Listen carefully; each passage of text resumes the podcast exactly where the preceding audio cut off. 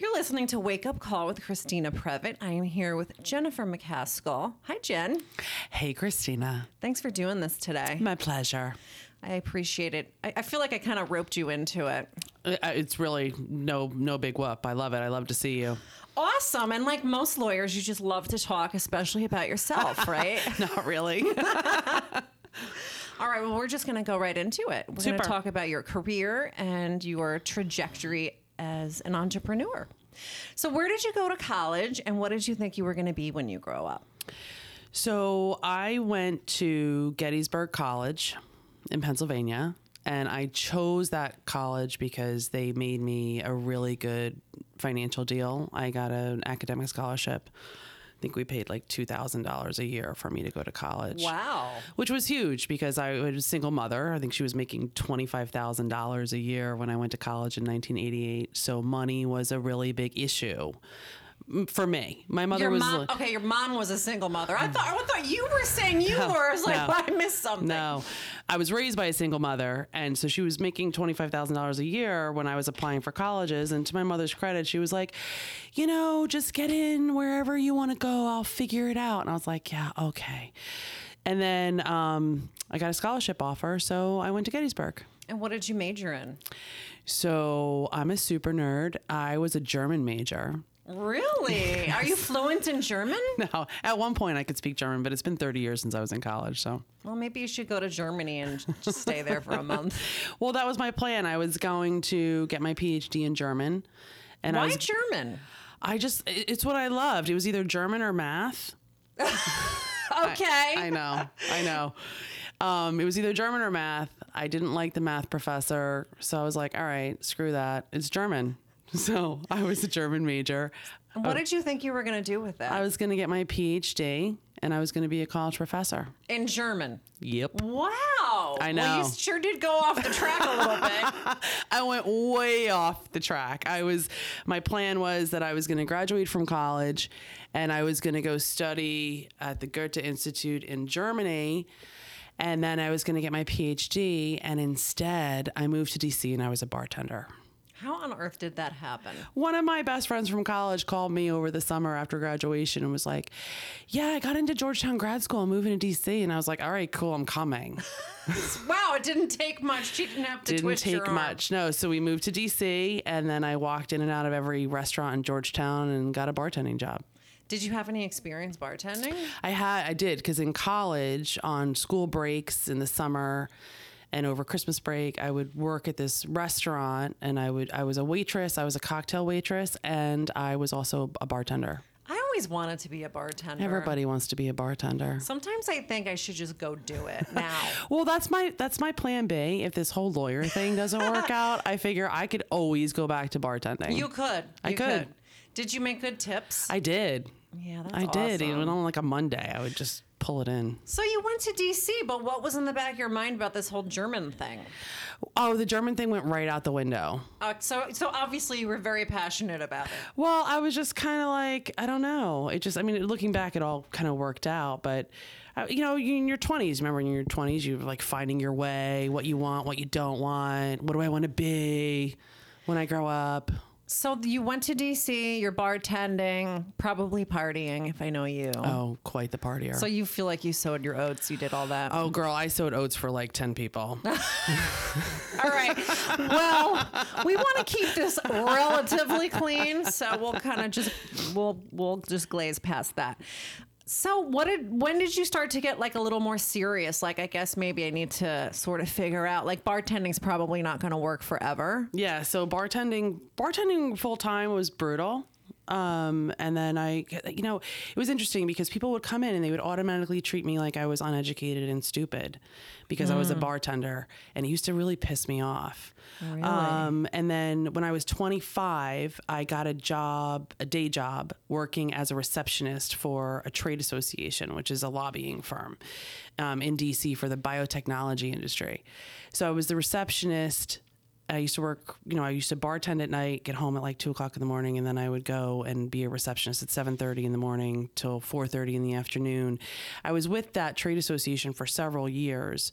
Um, you know, worked my way up. I used to do state and local government relations for the trade association for the biotech industry, and then I would still bartend a couple nights a week. Um, and everybody at the trade association had a law degree because they were all lobbyists and they all used to say to me, "You should go to law school. You should go to law school." And I was like, "I don't, I don't go to law school. They're all douchebags." And I'm like, "I'm not a douchebag. Like, I'm not going to law school. I don't want to be a lawyer." It turns out you are. It turns out I am a douche.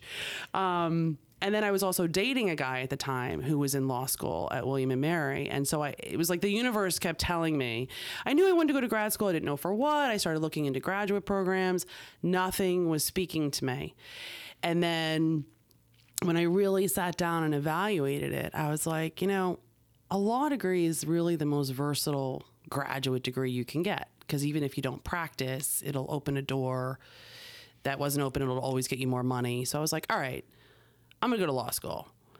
And then I applied to a couple law schools. I was 28 when I went to law school, so I was already working full time. I had a mortgage because I had bought a condo in DC. And so the only option I had was to go at night. So, you know, when I, I was insecure, I was like, am I smart enough? Can I do this? Um, I feel like a lot of people go through that unless they just have a really enormous ego. yeah, I was really like, I don't, I don't know if I can do this. And I was convinced I wasn't going to get in. And then I got in and I was like, oh shit, now I got to go. Well, were you a big studier? yes, Okay, Yes. because I wasn't. I and was. I I was a huge nerd. I was a little worried that you know if you go to if I go to law school, I mean you have to study. Like you're not going to just you know breeze through that. And I was a little worried that I might not be able to hack it, but it all worked out. I'm curious though, why when you were bartending, why did you go get a receptionist job? Because I just wanted to get a day job and I needed benefits or better Okay. benefits. And I was ready. I was 25. I was kind of ready to be a big girl and like be in the big girl working world. And in DC, everything in the district is who you know. That's how you get a job, no matter what industry you're in. Bartending versus working on the hill versus working in a trade association. Any job you get in DC, it's based on who you know. So I had like a friend of a friend who worked for this trade association, and that's how I got that job. So then you went to law school and you were still working there. I was still working there through my first year of law school. So I was working full time. I was going to law school at night, which is four nights. It was four nights a week, Monday through Thursday, from six thirty to nine thirty. What was that like? It was brutal. Yeah, because I did that too. It was brutal. and I was commuting an hour, and it was rough, especially the first year. It was really rough. I mean, when you have to read, like you know, the the immense amount of reading as you remember, and then I would. So what I would do is I would spend like ten hours on Sundays in the library, trying to do all my reading for the entire week. And then I would work and go to school and come home and work and go to school and come home. And then I had no time to do laundry or grocery shopping or anything like that. It was that that's what was hard was managing my the rest of my life. Yeah. Now I still found time to drink. Well, you still find time even now to drink, right? For anybody that knows you. quarterly. I drink Not as much as you'd like, Not but- nearly as much. So, did you think you were going to be a lobbyist? No, I when I went to law school, I knew I wanted to be a divorce lawyer. Really? Yep. Now, why? Well, pro- you know, obviously because my parents are divorced. My my parents um, got divorced, and I think I was five months old, um, and it was rough. It was really difficult, and so Well, you um, w- would. You don't remember the divorce unless you have a super duper memory. No, I don't remember the divorce. It was just growing up in a in a house with one income, and I didn't have a relationship with my father, and and money was always tight, and it was it was brutal. I had to, you know, I was a latchkey kid at age eight. You know, back in the seventies, there weren't daycares. Yeah. Uh, there wasn't aftercare at school. It was like, okay, come home. Latchkey kids. Latchkey kids. I don't think that's even a thing now. Latchkey kid. I was eight. Yeah, third grade. So that's interesting because some people might think I want to stay far away from that. I, I don't know. It was just what I was drawn to. And I think it's really because I know now that I've been practicing for 18 years that my life as a child of divorce would have been a lot better if my mother had me as a divorce lawyer. or had somebody like me. So really the the kids is really my end game. That continues to motivate me 18 years later. So now, do you? Because people ask me this all the time, but do you feel like you have a special affinity towards women getting No. divorced, or okay? Nope. As long as I'm not representing the douche, you know, I don't really care what gender it is. I represent just as many men as I do women. Um, because really, my end game is the kids, you know, and making it, making sure that I've done everything that I can to make this next chapter as best as possible as I can for the kids. Yeah. that's really that's my motivation. Well, I think that's important because I don't think a lot of attorneys are actually doing that. They're just sort of parroting whatever the. Whatever their client, client says. wants. Yeah. But let's go back to law school. Did you actually like law school? Because some people hate it, some people love it. It was fine. I mean, it was it was a means to an end. I mean, it was brutal. I grew a lot emotionally. Um, I learned a lot. I think it really helped my confidence level and seeing how well I could do and that I could work and go to school. I mean, it sucked, but it was well worth it. And from day one, you knew you wanted to do divorce. Yes. So what did you do to learn about? Did you get a job somewhere else? Did you, you know? Did you do like? Did they have a clinic? No. Well, I couldn't do any of the clinics because I worked full time. So there, I took one family law class in law school. I loved it. Wasn't my highest grade, by the way. Um, and then when I got out of law school, I only applied for family law positions. And- In DC. Mm-hmm. So where did you end up working? So I worked at a firm in Bethesda, which is right outside of the district, um, for two years, doing only divorce and family law for this wonderful attorney, Linda Rabden. She was she's fantastic. And then after that, I left them and went to another family law firm in the district, where I worked there, and then the partner that I was working for, who was the primary rainmaker, dropped out of a heart attack about seven months after I started. And then it was me and the other associate, and we just kind of kept it going. It was a big, it was a medium sized firm. There's probably 30 lawyers. Um, but the family law department was she and I, and she was licensed in Maryland and DC, and I was licensed in Virginia and DC. And we just kind of kept it going for another year, and then the firm was closing.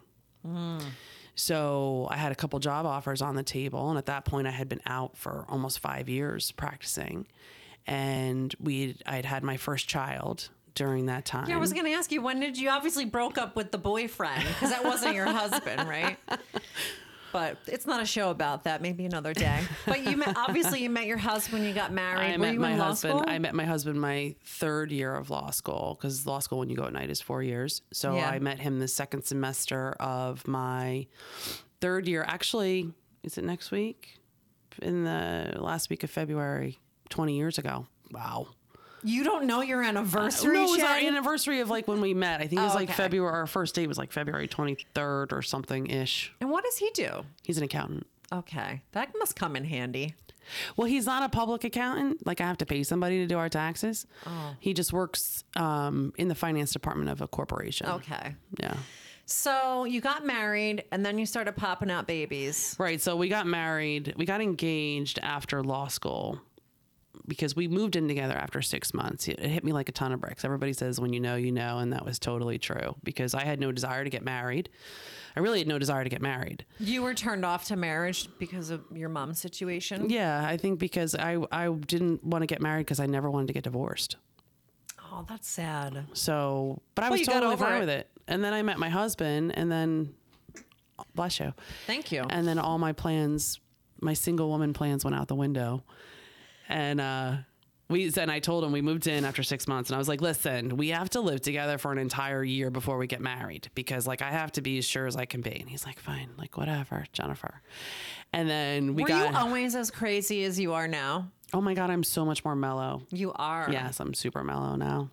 I mean that in a loving way, by Oh the no, way. I know I'm not offended. So, what did you? What was the most surprising to you about actually practicing family law when you started doing it? Was it what you expected? Yeah, it just felt. But so it feels very normal to me, G- given my childhood. It feels very normal of like the worries and what they go through and emotionally and so it feels very comfortable for me So Yeah. I just like, you know, I just took to it like a fish to water. Well, how do you how do you prevent yourself from getting sucked into a lot of the dysfunction that we see sometimes? Oh, yeah, no. I don't get sucked in at all. I used to, all right? I think the first 5 years of being a divorce lawyer is so hard because that's when you really learn that you have to separate it and leave it at work or else it's going to eat you alive. Yeah, that's true. And when I first started practicing um, with Linda Rabden, she said to me, she said, if you make it as a divorce, full time divorce lawyer for five years, then you're golden. And it, she was 100% true. It was 100% true for me because at the, about the five year mark, I was like, do I really want to be a divorce lawyer? And then um, we ended Why? up. Why did you think that? Because it was sucking it out of me. I was like, you know, really worried and up at night and worried about my clients and just worried about the outcomes and worried about their lives. And it was really, I was taking it home too much. And then the firm closed. And then my husband and I talked, had, we've been talking about moving back to New Jersey, which is where I'm from. and where was he from? He's from Pennsylvania. okay. Uh, but I wanted to be at the beach. So, and I wanted to be near my family. We had one child by that point. And so we picked up, moved to New Jersey in 2006, in June of 06. And I studied for the new, I had to take the bar and start my career all over. That had to suck. It was brutal because I had, you know, an 18 month old while I'm trying to study for the bar on like, you know, an iPod. You couldn't waive in. No, I guess I Back know. then, no. It was brutal. So I had to sit for the full two day bar in 06. And then Well, obviously you passed. I did. And then I got a job. Um, I was working at a firm in Shrewsbury. I was working for Toby Graybell, who you know. Yes. And then her and Lynn Stauffenberg. And then about from 2007 to 2009 for about 2000, for about two and a half years. And then they laid me off with the recession back in 2009 when everybody was falling apart in 08 and 09. So when did you start to think? When when was it start of sort of on your radar that you would want to be a business owner? I really never thought of myself as a business owner. It was more like circumstance. Although I think looking back, it was probably just buried in there. I just wasn't self aware. So you it never occurred to you that you could hang a shingle one day. It, it had occurred to me of like, you know, because when you're working for other people, you know, you're dealing with their stuff. I had no control over the cases that I was handling. Um, I had no say in it. It was just, you know, go do the work, which is fine. Um, but when things started to go downhill with the firm that I was at, I really started thinking about. It. I mean, nobody was hiring. I was brand new to the jurisdiction. I'd only been in New Jersey for two years. Nobody knew me, and so I said to my husband, "I'm like," he's like, "What are we gonna do?" I was like, "Well, I think I'm gonna open my own business," and he was like, "Okay." And so my mother took a loan against her 401k. Wow. She took a $50,000 loan against her 401k and gave it to me to start my firm. That's awesome. So I opened my firm in October of 2009. I had eight cases. That you took with you. Yep. Well, it's yeah, like it gets you. Yeah, it gets you. Well, something, right? Yeah, it was, I mean, just to uh, put it in perspective, now I have, you know, I don't know, 100 cases, you know. So what did you do? Did you have to? You went through the whole thing, like renting an office, Yep. furnishing it. Yep. Did you have any staff? nope. So it was just you were licking the envelopes. It was me, myself, and I for five years. wow, five years. Not Yeah. even a secretary. Nope. Wow. And how many cases would you say you had? Well, I mean, at first I had eight cases, you know, and then in in 2011 I had our third child, and he came to work with me every day because I couldn't afford daycare. I was gonna say I know what you were doing with your your extra time. I remember sitting at my desk, and he was in the stroller, and I was like had like the boob pump on to pump the milk, and I was on the computer, like you know, multitasking. You know, like working I women think I've do. seen Jeanette Russell do that. Yeah. because she posted it on Facebook. Yeah, I mean, you know, you just do what you got to do. So we couldn't afford daycare for the first six months. And then after six months, I think we could afford two days a week that he went into daycare. My other two were in aftercare at school. And my husband would come over at lunch and like change his diaper, feed him, and hold him and just give me a break for 45 minutes. And then I would go back to work. And then uh, you know, it was really brutal the first couple of years. Did you ever think of just folding it in? In 2012, I think my revenue was 88,000 gross for the year. And I was like, I don't think I'm going to make it. And how much were you taking home? Like half that? Yeah. I mean, I think I made like $40,000 in 2012. So how did things turn around? What did well, you do? Once I started, you know, was in the jurisdiction and started having clients and people started to know me, I went to get certified as a mediator. I started doing early settlement paneling in Monmouth County. Um, just with time and getting to know people, it's, you know, cases started to calm. And then in 2014, I really was on a an incline with with my business and I was kind of like, okay, and then I hired my first employee. Was it a secretary? It was, yeah. Well, it's funny. It was Alexis, um, who you just met out there. She um, only worked three days a week from 10 to 3 because that's all I could afford. And I didn't have a desk for her. I didn't have a phone and I didn't have a computer. So what does she sit on the floor? No, she so I was like, do my filing, go to the bank, do the office supplies, you know, all because I was doing everything. I was answering the phone, doing the calendar, writing the letters, mailing the letters, doing all the lawyering. I was doing all my bookkeeping. I was doing everything. So I hired her and I was like, yeah, I can't afford a desk or a computer yet. so just like make yourself busy.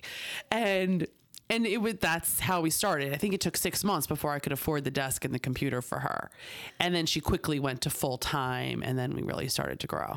Well, I I talk about this subject a lot on this show, where you know, and it applies to me too. I learned the hard way when I left working for someone else and started my own firm. Initially, I don't think I realized that you're not just practicing law; you're running a business, and which is complete completely separate and apart from practicing law. So you have to figure out how to make the office productive, how to market. I mean, that's a really big one marketing and sales. And it sounds like at some point you sort of figured that out. Were you conscious of that? No. So it kind of happened by accident. It really did. I was very much the stereotypical solo lawyer. I was just providing myself with a job. I did not understand that there's a whole business side to running a law firm. I was literally providing myself with a job. I couldn't go on vacation. If I did, I was working the whole time because every hour I wasn't working was every hour that I wasn't making money.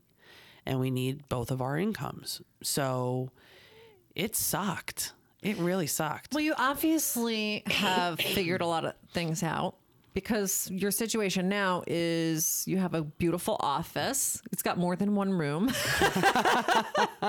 and you've got a staff. Just tell our listeners what you what your staff consists of. So now my staff, I have seven employees. That's I awesome. have um, a full time admin slash receptionist. I have Alexis who does only the operations. Like she's really grown with me. She's done like kind of every aspect of the firm as well as I have. So she's really grown with me. so she like your office manager?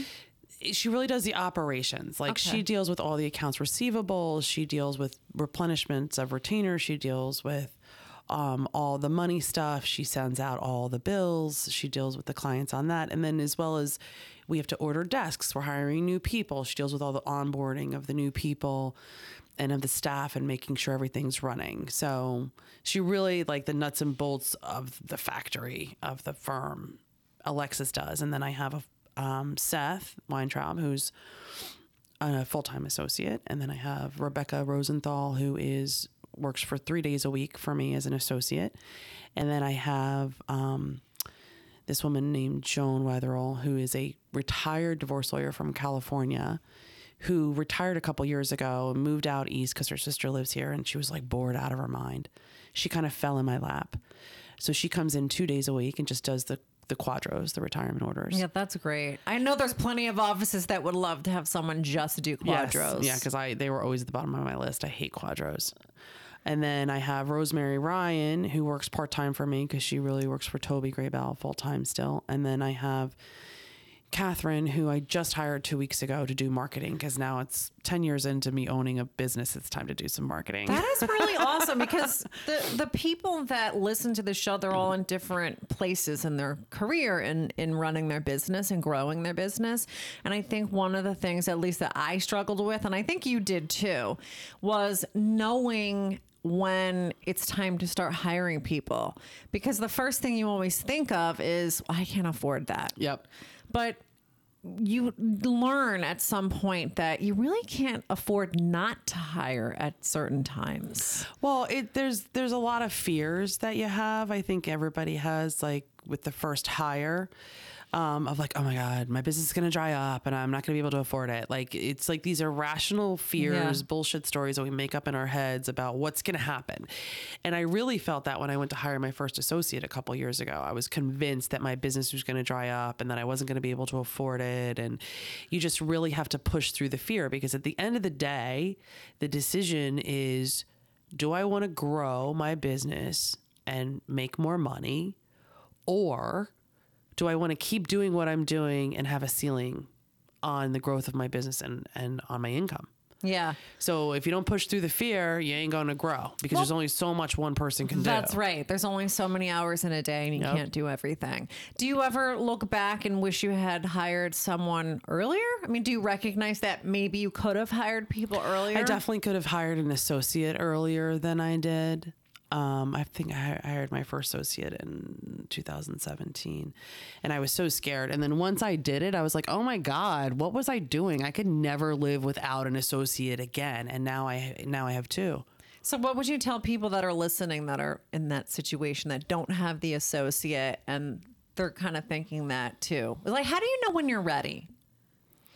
Is there some objective way to look at it? Or Hmm. I don't think so. I think it's more for me. It was more out of necessity. Like, okay, Jennifer, I can continue working nights and weekends, or I can hire somebody to take some of this work off of my desk, so I can, you know, see my children and not work twelve hours a day. So, would you say in hindsight, hire them before you get to that point? Yeah, I mean, I think that one of the things that as business owners and especially lawyers do wrong is way too long to hire. Yeah.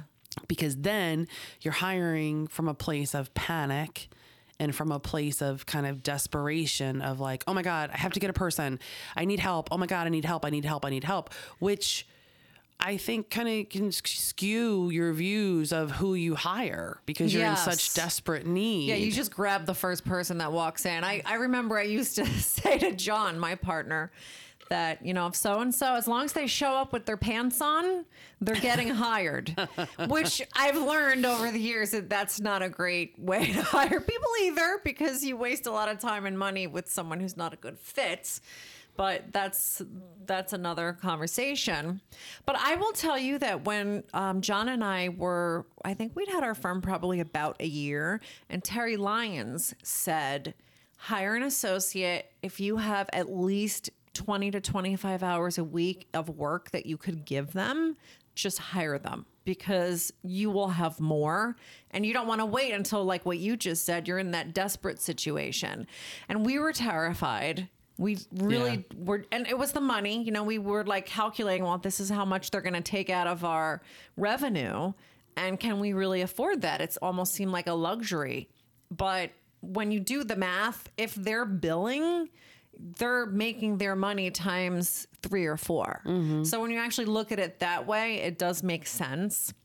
And we hired an associate, and it was the best thing we ever Right, did. you never look back. yeah, never looked back. It worked out great. So It's such a common fear though, and it's so normal. I mean, I we have colleagues where I was just talking to a colleague a couple months ago and I was yelling at her. I said, Hire the associate, shut up, do it. You won't regret it. Push through. And then she did, and she was like, Oh yeah, totally. Best thing ever. Well, the worst thing that'll happen is that it won't work out and you'll have to fire them. I mean, it's not the end of the world. It's not like an undoable decision. No, not at all.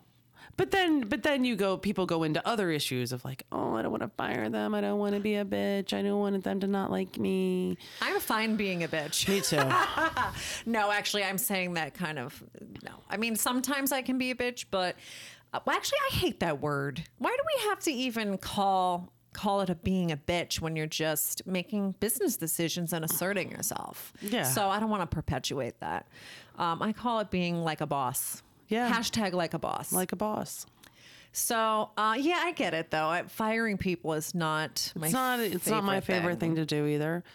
But you know, it has to be done and, and ultimately once you push through the fear and whatever the crap is in your head and you you a decision you make it you make the decision and then you follow through on the decision ultimately you feel better like immediately like Yeah, you do. and then uh, a week later you're like god i should have done that six months ago Yeah.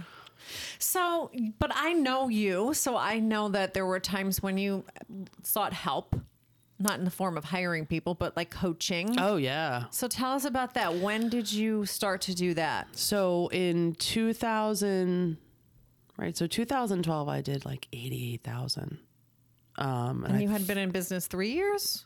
About two years because it was the end of 2009 yeah no like yeah about three years.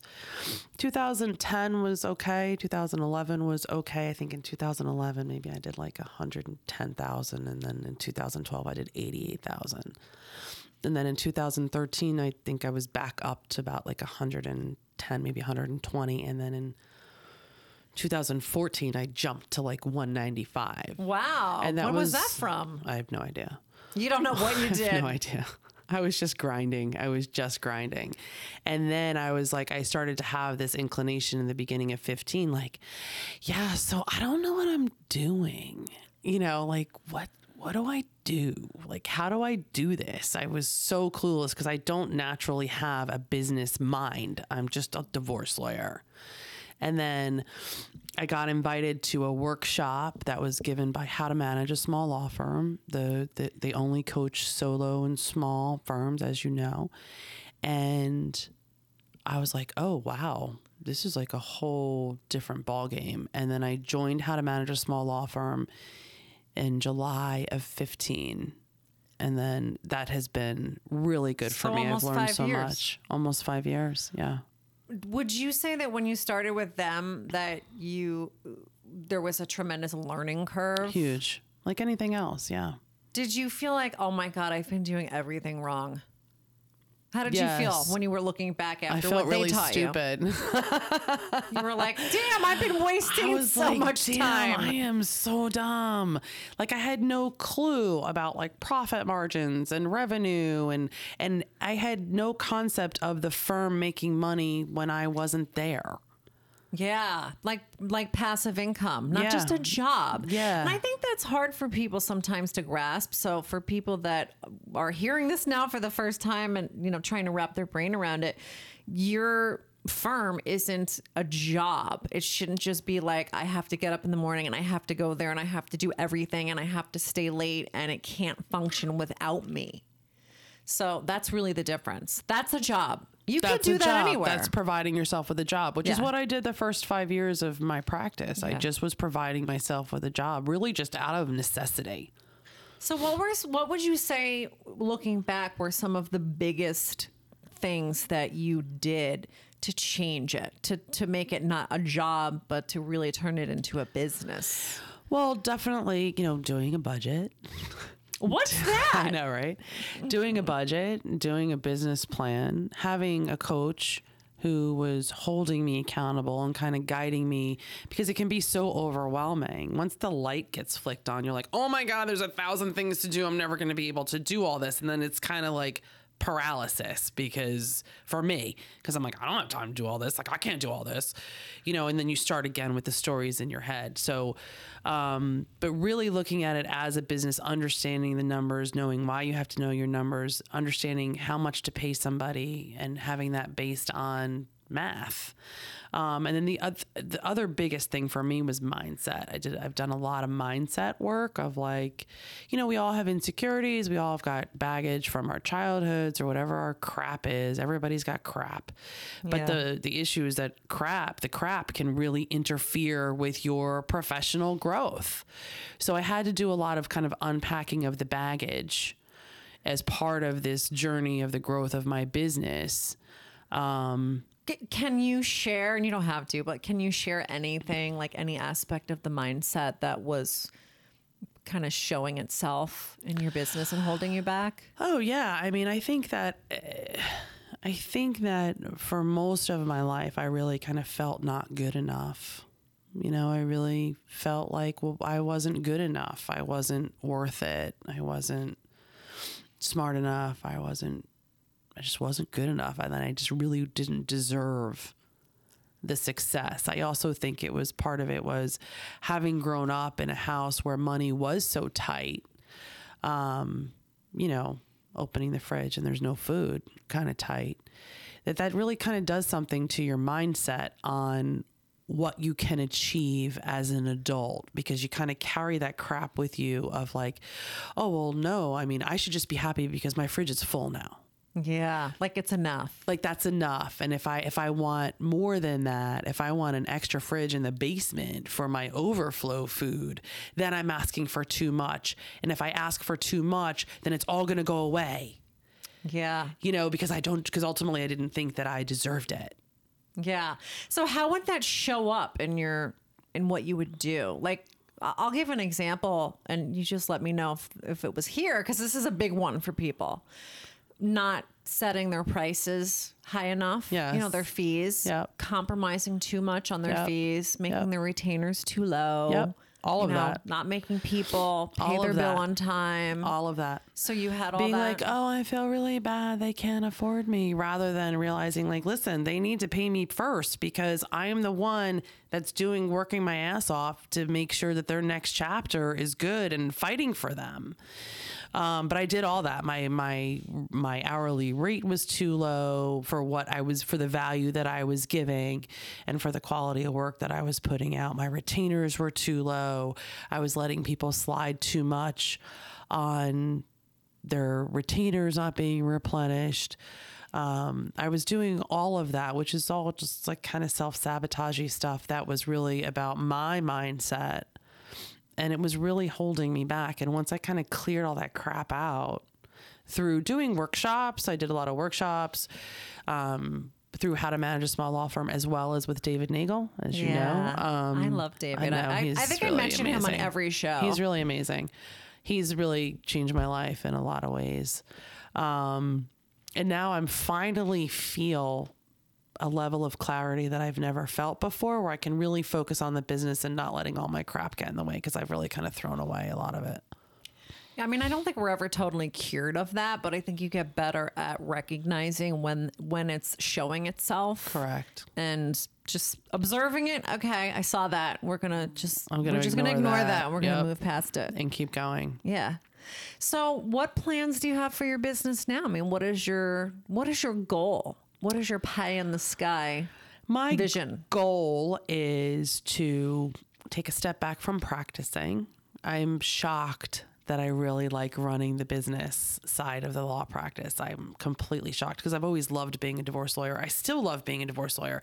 I don't think that I will ever not practice, but I would like to be able to take a step back. I want that option to step back and only me personally work on the cases that I really want to.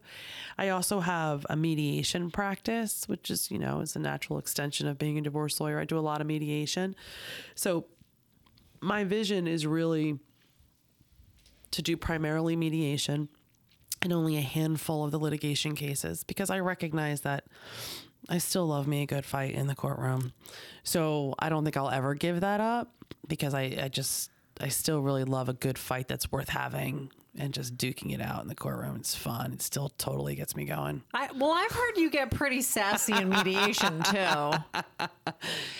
Yeah, well, you know, people just need to be told the reality of their situation.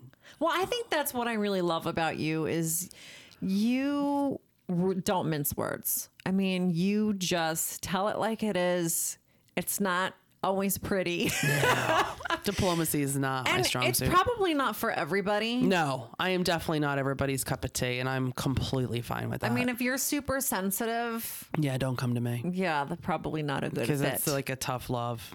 But I think people need to hear that sometimes. Yeah, I mean, I just you know, I don't really have a filter. I don't have the skill of diplomacy. I really don't. When I've tried to be diplomatic, I fail miserably. So I'm just much more comfortable just being myself, and either people can deal with it or they can't. I really don't give a shit either way. Now, it's interesting because it has to be how your management style for your business too. Yeah. And it's is it the same thing? Like there's just going to be certain people that can't work here if they're too sensitive. One hundred percent, one hundred percent. Because, you know, I think one of the good and bad things about me is that you always know exactly where you stand with me, for better or for worse. yeah, I I can think of some things. I'm not going to talk about them. I'm not ready for that. But there, there are some things you've said to me where I was like, what? and and I consider myself, you know, pretty thick skinned, but you just totally caught me off guard. but I love you. We're besties now. I love you too.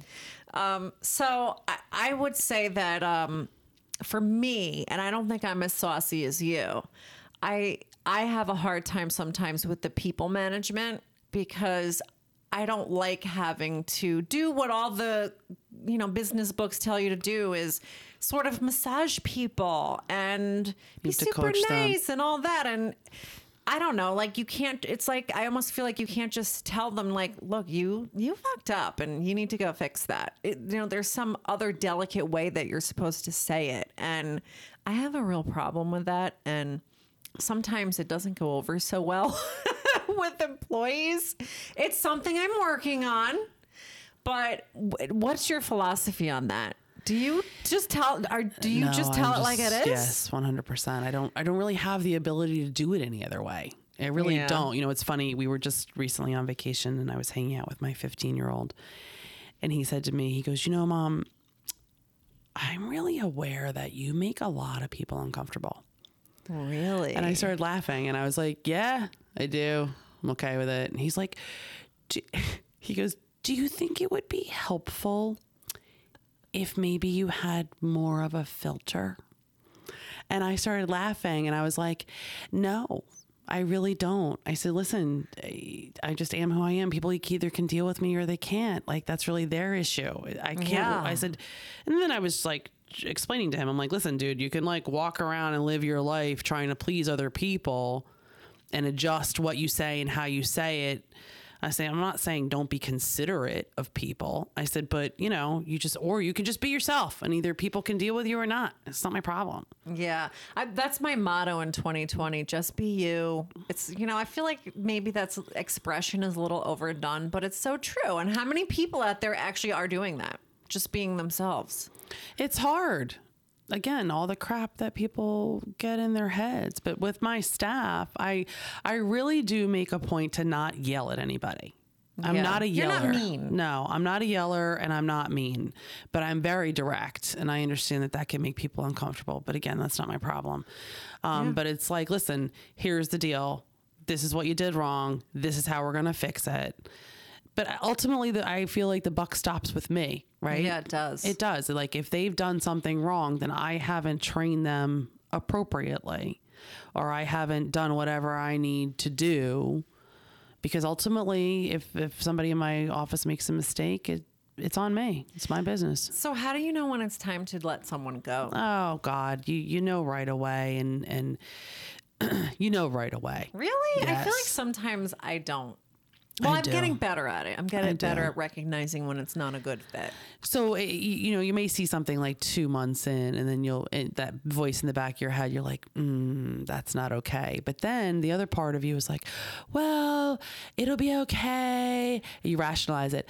You know, she was having a bad day. She has a lot going on personally, so which is just a story. Which is a story that we make up because I just don't feel like firing her and looking for her replacement. So I really wanted yeah. to work so bad because again, or I pro- hurting her feelings uh, and all that. Because again, I've hired out of desperation. Yeah, you know, this is in my earlier days when I was first hiring people. Now I really take my time. Who I'm going to hire, and I will not hire them if they're not going to be a good fit because it's just a waste of time and money, and it sets me back. It is. I, I've learned that the hard way with people is finding them and then getting them on board because they don't they're not profitable immediately. You have to train them. They have correct. to figure out how you like things done. And if you wait too long to fire them, you just wasted all that money and now you're back at square one. Yeah. Because the whole time that they were there was kind of like A just a shit show. waste. Yeah. And then you then they leave and then you find mistakes and it's, you know, it's a big shit show. Yeah. Yeah. Well, So it's better to avoid the shit show. we won't say any names. um, so what would you say at this point in your in your development? what are the challenges that are on the on the radar for you right now? Like as you're growing and you know where you are now with your right firm. now I feel like I'm I'm I'm finally in like a really good place. Because I Is s- everything just going swimmingly? Well, no, of course not. Not every day, but everything feels manageable. We've got, you know, policies and procedures in place and systems in place and the workflow flows rather than like, you know, when something falls off the calendar or doesn't get put on the calendar and, you know, that kind of stuff. So we've got processes and procedures for every single thing. You know, when the order comes in, this is what you do. When the, this comes in, this is what you do. So it just runs like a machine. Now That's good. That's it's not like supposed it's not like a well-oiled machine as much as I, I th- that's still my goal is to be like we were just in Disney and I'm like all I could notice was how every aspect of Disney runs like a well-oiled Yes. machine. I noticed that too when I went. I it was From- fascinating. From like the parking people steering the parking lot to the ticket sellers to the helpers to the restaurant to the rides, like every single aspect of that place, soup to nuts, just runs. and I was true. like, and so I'm walking around noticing all these things and I'm going, "Ah, I want my business to run like this. I know. I I that struck me too when I went there and I went to Universal and I saw that and I think what I really noticed is that everybody has a very specific, Specific. role. Yep. And they know it. They know it and they do it. and they do it well. And I think in my own business, there are still times when we'll be like, oh, let, you know, that's a marketing function, but let's ask the paralegal to do it. Or, you know, this is something really an office manager should do, but I'm, I'm just going to ask the attorney to do it. And, you know, you look at it like, why, why are we doing that? Do, you know? Well, I mean, I think, you know, especially as people are growing their businesses, everybody's wearing multiple hats. Yeah. At first, you know, until you grow enough. And that's where I kind of feel like I am right now is like, I feel like I finally have a team in place where things can start to run more smoothly and more like a well-oiled machine. I mean, I was just on vacation for a couple days. And yes, I checked my email and yes, I was responding to text messages from my staff. But I was pretty stress-free. Yeah. I was going to ask you if you can actually go away now I actually go in. away now and I really do I don't call into the office every day. I do check my email and my text, but not I'm not sitting there for hours. I'm like I don't even bring my laptop. And you're not worried. You're not worried I'm like, well, not what the hell is going on in that I'm office? not worried at all, which is really so different and so nice. Yeah, and Really and you would attribute that to having the right team in place. Having the right team in place and having all the policies and procedures written down, which are so tedious and such a pain in the ass, um, written down so everybody knows what to do. So they're not walking in my office 20 times a day, like, what do I do with this? And I'm like, oh my God, and you're look like, at the I procedure. told you 500 times already. yeah, I know. All that shit's written down now. yeah, no, I think that that was a real um, that changed things in our office too. And I always thought policies and procedures had to be this big fancy Nope. employment manual, and somebody said, you know, it's not. It's every time you explain to someone how to do something or what you want them to do, that's down. a policy and Write it procedure. down. Write it Just write it down. down. Yep. Uh, because you're not going to remember. No. So I like to end each interview with a series of questions. I was going to send them to you advance, but sorry. It's all good. Um, okay, so and some of these you you might have sort of touched on. What would you say is the very best business advice that you've ever gotten? to give away my calendar. Really? That was my first major shift of letting go of the control. Yeah, because that can get really tedious. Because even though I had had Alexis for a year I was still managing my own calendar. I was still because I didn't want to give it away because if I wasn't doing it, it wasn't going to get done right because I'm so fabulous. Yes. You know, ego. So That's a big thing. I remember the coach at How to Manage saying, "Give it away right now." And I came back and I gave it away, and that was like the big, the first big shift I had. Yeah. You have to change your thinking. Totally, But you, to can't just delegate. it can't just be in your head. You have to do do Yeah, it you have to right? delegate, delegate it down. Doesn't David always say you have to act your way into a new way of thinking? It's totally true. he says that. So, what's the best life advice you ever got? I have no idea. All right, so I should That's really these out in advance. That's like really specific. Um, I think just cutting the crap out of your head and realizing. I think that the, the, my takeaway from all the work I've done with workshops and with David Nagel was all the crap that I went through in my childhood that made me feel unworthy as an adult is completely irrelevant to how successful I can be. That's amazing because there are people that never are able to do that. They they bring that to their deathbed. Yeah, And it's it affects really everything they do. But yeah, it's completely irrelevant, completely irrelevant to how successful anybody can be. That's awesome. So, what person do you most admire and why?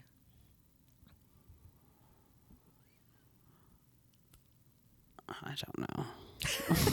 Fuck. All right, so you're telling me I should give these questions in advance. I'm like, oh my god, this is like a really deep, I like was- thoughtful question. I have no idea. I mean, I was I was I'm testing this out because my last guess I gave them to her in advance, and then I was like, maybe I shouldn't do that. Maybe it should just be on the fly. well, I mean, you know, are you talking about part in my um, somebody I know or somebody I don't know? Anybody? I mean, there's no person that you idolize. Like, what? What about when you were a kid? Did you have an idol? I did. It was Madonna. I Kinda did still love is. Madonna. After Super Bowl, it's J Lo. I mean, I have a I have a lot of admiration and respect for my mother for everything that she's done and what she was able to do with such limited resources. I mean, she had me when she was 20. Um, she was married at 19, divorced at 20.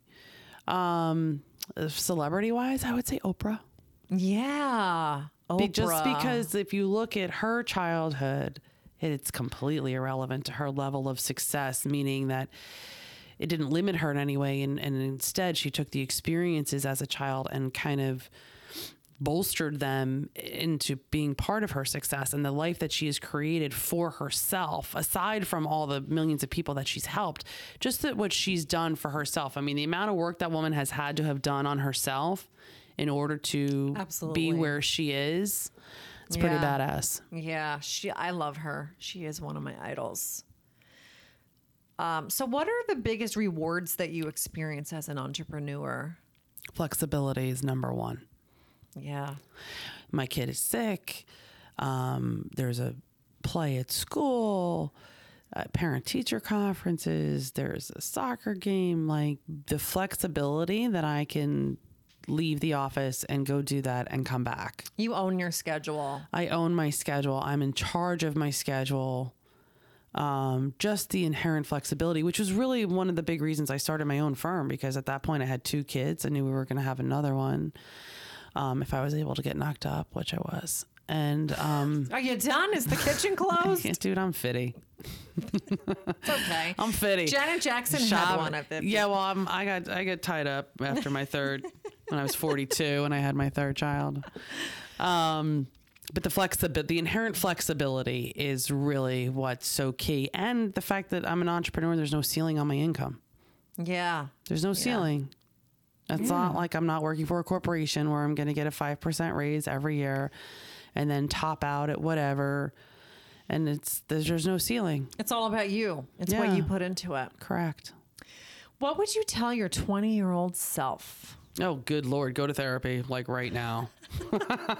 I didn't get into therapy till I was 27. Run, don't I would have been like, go to therapy right now.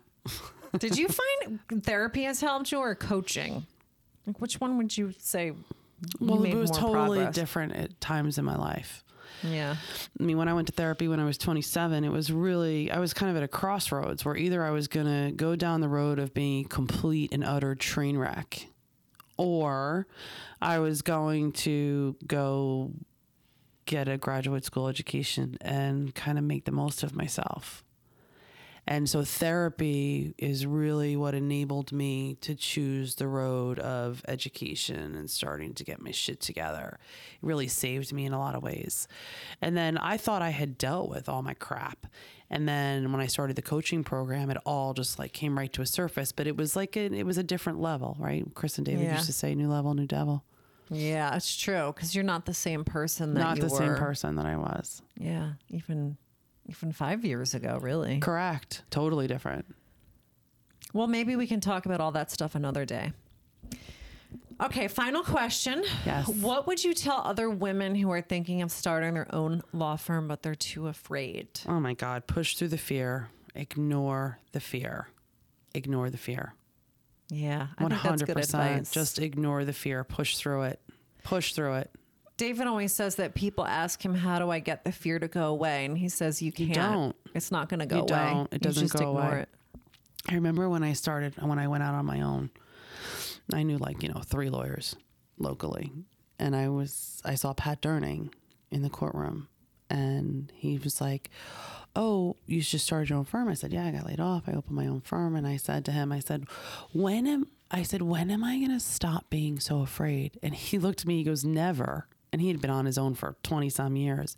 He goes, Never. But it does get a lot better about eight years in. I was like, okay, thanks. Eight I'm years. Go cry over my Well, that was that was his was experience, but it was honest. Yeah. He was like, it never goes away. Because I was looking at him as, oh, he's been on his own for 20 years. He's old and wise and he's he has all the answers. And then he was like, yeah, it never goes away. No, it doesn't. When you when you're generating your own income, when things Mm-hmm. are great, you're like flying high. But then if the phone slows down, you start thinking this is the beginning of the end. Well, and it, it's stressful because I'm like, I've got all these people that I need to pay, that their livelihood depends upon me bringing in business. It's a lot of responsibility. Most days I'm totally fine with it, and other days it kind of creeps up on me, and I'm like, I don't know if I can do this. but then I ignore it. Yeah, I think that um, somebody who who has a traditional nine to five job had said something that really struck me, and she I was sort of eavesdropping on her conversation, and she was like, "Oh, entrepreneurs, like that's just a whole different animal. You know, they just think differently. I, I you know, that's not me." And I have to say, I felt a little good when I heard her say that because I was like, "It's kind of true. It's not for everybody." It's not for everybody. Yeah. But if you have the inkling, you should do it. Push through the fear. Just push just through. do it. I don't know anybody who went out on their own and regretted it.